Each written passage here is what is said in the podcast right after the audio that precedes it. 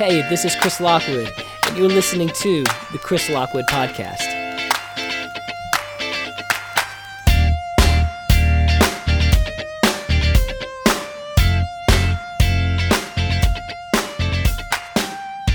Welcome back to the Chris Lockwood Podcast, the greatest show on earth that very few have heard of, sadly, but we're going to change that.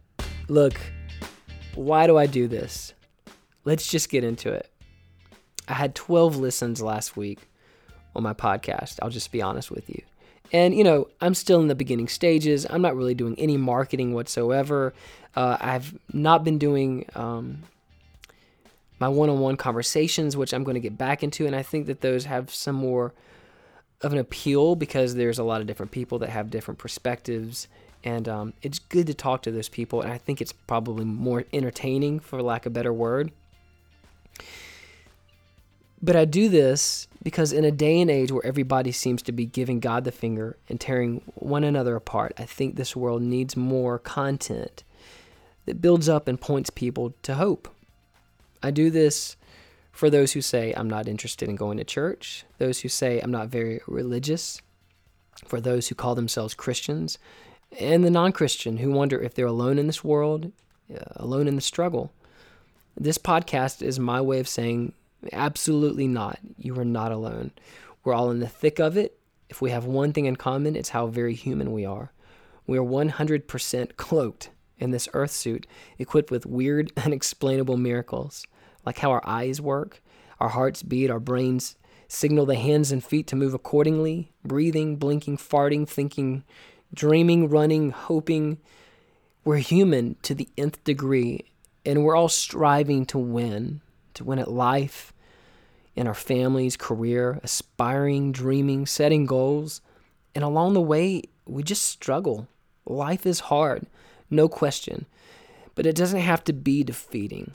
It can be incredibly hopeful in the midst of the pain and heartache. That's what this podcast is all about.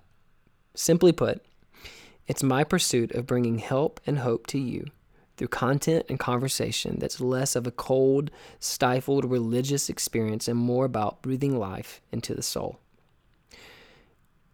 That being said, I know what you're thinking. Chris, how can it not be religious when you talk so much about God? And my answer is because God didn't create religion. He created man. It was man. It was me and you, you and I, whatever. That created religion. And the further people got and continued to get away from God, the more religious we become, moving further away from the fulfilled life God extends to us while compensating that turning away through self-absorbed pursuits that give us some sense of security and stability. However, the closer we get to God, the more whole or complete we become, not because of what we do, but because of who God is and what he does in us. However, somewhere along the way, religion has been introduced, and it confuses what God's all about. And that many people, some corrupt, some even probably well-meaning, exchange a life of love for God and his people for lifeless traditions that are more about the traditions than God himself. On a more applicable note, the real conversation is that you and I worship something or someone. No getting around it. The question is what or who. Think about what you obsess over. Is it your career, money, power, health, your reputation, who you see in the mirror, your kids, spouse, sports, music, earth, or is it God? See, you, you don't have to be in church. You don't have to be in a church building to be so-called religious. We're all worshiping something. And the weird thing about religion, it's in a way become something of a four-letter word, and it's really not. It becomes something unhealthy, though, when we structure and systematize our life in such a way that God no longer becomes the focus of our adoration. He's replaced. And we more or less just pride ourselves in our pompous implementation of doing things the way we want to do them. And it becomes more about us than anything. God is neither here nor there.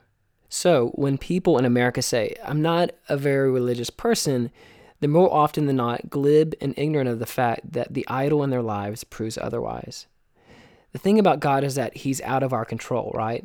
So worshiping God requires far more faith and less religious activity, like accomplishing, conquering, succeeding, planning. Those things rest in our ability to control and manipulate. They rest in something more tangible and believable because we can feel, taste, touch, and see it all. It sounds good. It even sounds appealing at times, but it's still a slippery slope. So again, those of us who say that we're not religious, church or no church, are probably more religious than we realize.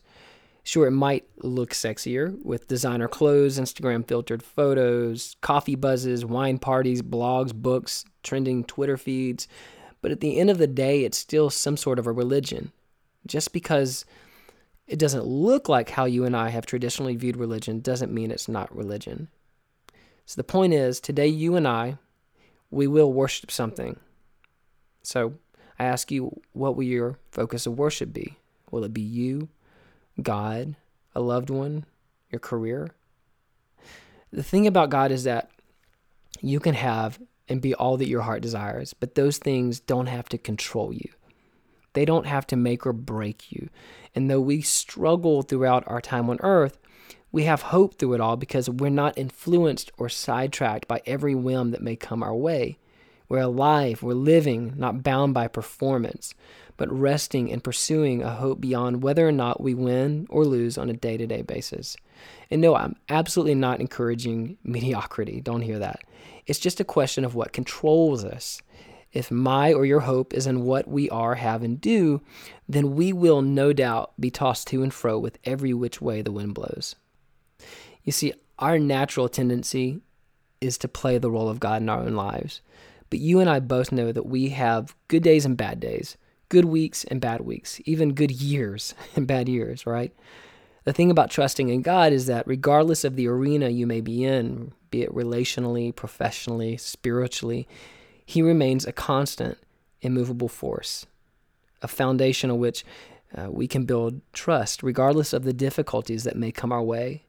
If we're trusting in our own power and genius, even the most disciplined, successful people can be defenseless to their own heart's deceptiveness, be it fear, depression, pride, whatever. We're all human, regardless of how exalted or humbled we are at the moment. Therefore, we are a poor reservoir to pour all of our confidence into. We need something other, something that comes into our nature and changes it, something more promising. If it's us, it's more the one step forward, two steps back game. We feel like we're getting somewhere, but in the long haul, we're just going backwards. So uh, I want to encourage you today to feed your soul. Feed it with that which satisfies, something bigger than what you have to offer yourself, which is really nothing. You and I know we're not perfect. Sure, we need to strive for perfection, but don't be ruled by it. Rather, turn to Him who is perfect. Walk away from the busyness of religion that's ultimately nothing but a smokescreen of what's really lacking on the inside, and start living. If it sounds crazy, I, I totally get it. But what's crazier is the fact that we still, after all this time, struggle to learn the lesson that the trek for the best version of ourselves will never be over as long as we're in the driver's seat. It's a great tagline, but it's a fruitless pursuit.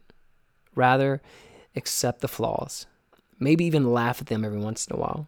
Encourage one another and embrace what is hopeful. Is God confusing? Yes. Yes, probably more often than not. But that's only due to the fact that we don't play on the same field nor the same terms as He does. He's God. That's a hard thing to comprehend, I know. But don't let it turn you off. Rather, let it put a fire in you to lean in and understand. Religion, honestly, has never gotten us anywhere, at least nowhere positive. Uh, God, on the other hand, has. But in our religiosity, if that's a word, we tend to take for granted all the good that God offers to us and spend the rest of our lives trying to do it a better way, as if there is a better way. And in religion, there's always that pressure of living up to an image that says, I've got this, I'm good, don't worry about me. And the truth is, it's all self-inflicted. So let it go. Relax. God doesn't want that for you. He's got plans for you. And your dreams, your hopes, your desires, they're all valid. God's not interested in burdening you with a joyless, boring, predictable, pathetic, dead life. That, my friend, is called religion. And God is not religion. God is love. Thanks for listening. Be blessed.